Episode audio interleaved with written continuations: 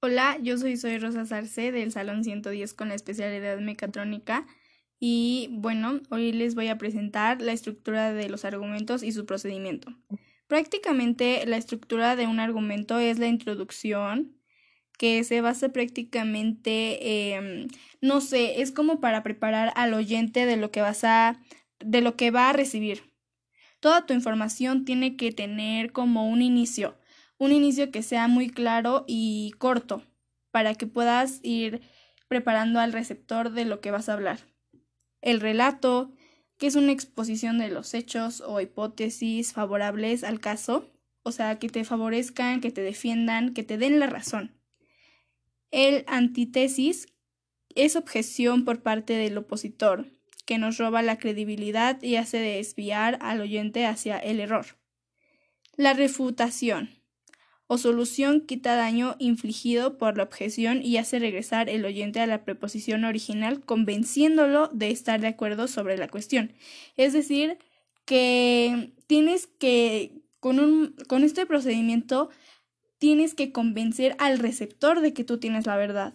Y la conclusión, que es el lenguaje que se introduce luego de haberse ofrecido los elementos principales que se proporcionan un resumen de temas, caracteres, emociones, etc.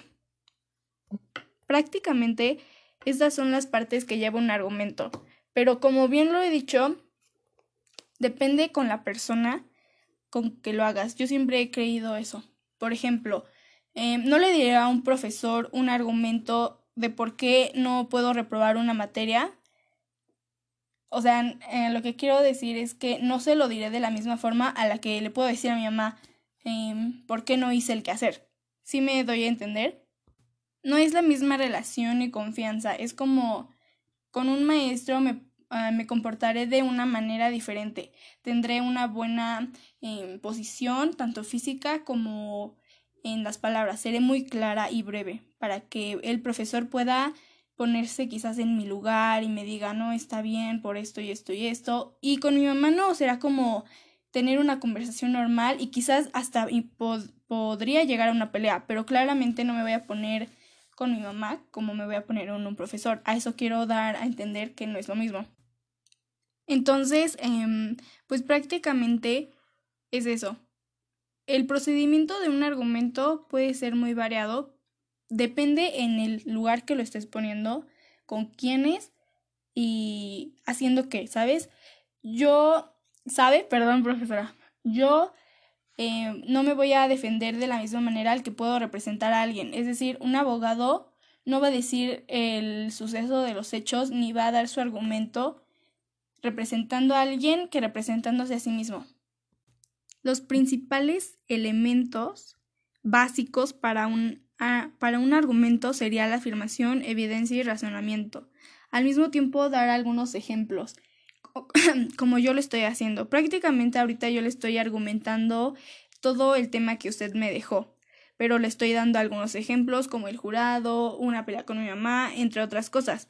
Claramente no las estoy sustentando bien porque es lo que hemos visto en, toda, en la mayoría de las clases como una pelea de mamá, déjame ir a la fiesta, ponte la gorra, entre otras cosas. Un argumento es un razonamiento mediante el cual se intenta probar, refutar o justificar una proposición o tesis. Con esto, profesora, em, le quiero explicar que, pues, la argumentación prácticamente para mí, a como yo lo veo, es para entender y convencer al receptor. Si yo quiero ir a un lugar y mi mamá no me deja, le daré mil argumentos y mil motivos por el cual debe de dejarme ir. Mamá, por favor, saque buenas calificaciones. Es un argumento, un punto a mi favor, pero no te portaste bien el sábado. Es un punto así como en contra de mí. Pero yo le puedo argumentar y aunque no tenga toda la razón, con un argumento bien sustentado, con cómo actúe en, mientras se lo digo, entre otras cosas, puede que me deje ir. O sea, simplemente sería con el poder del convencimiento.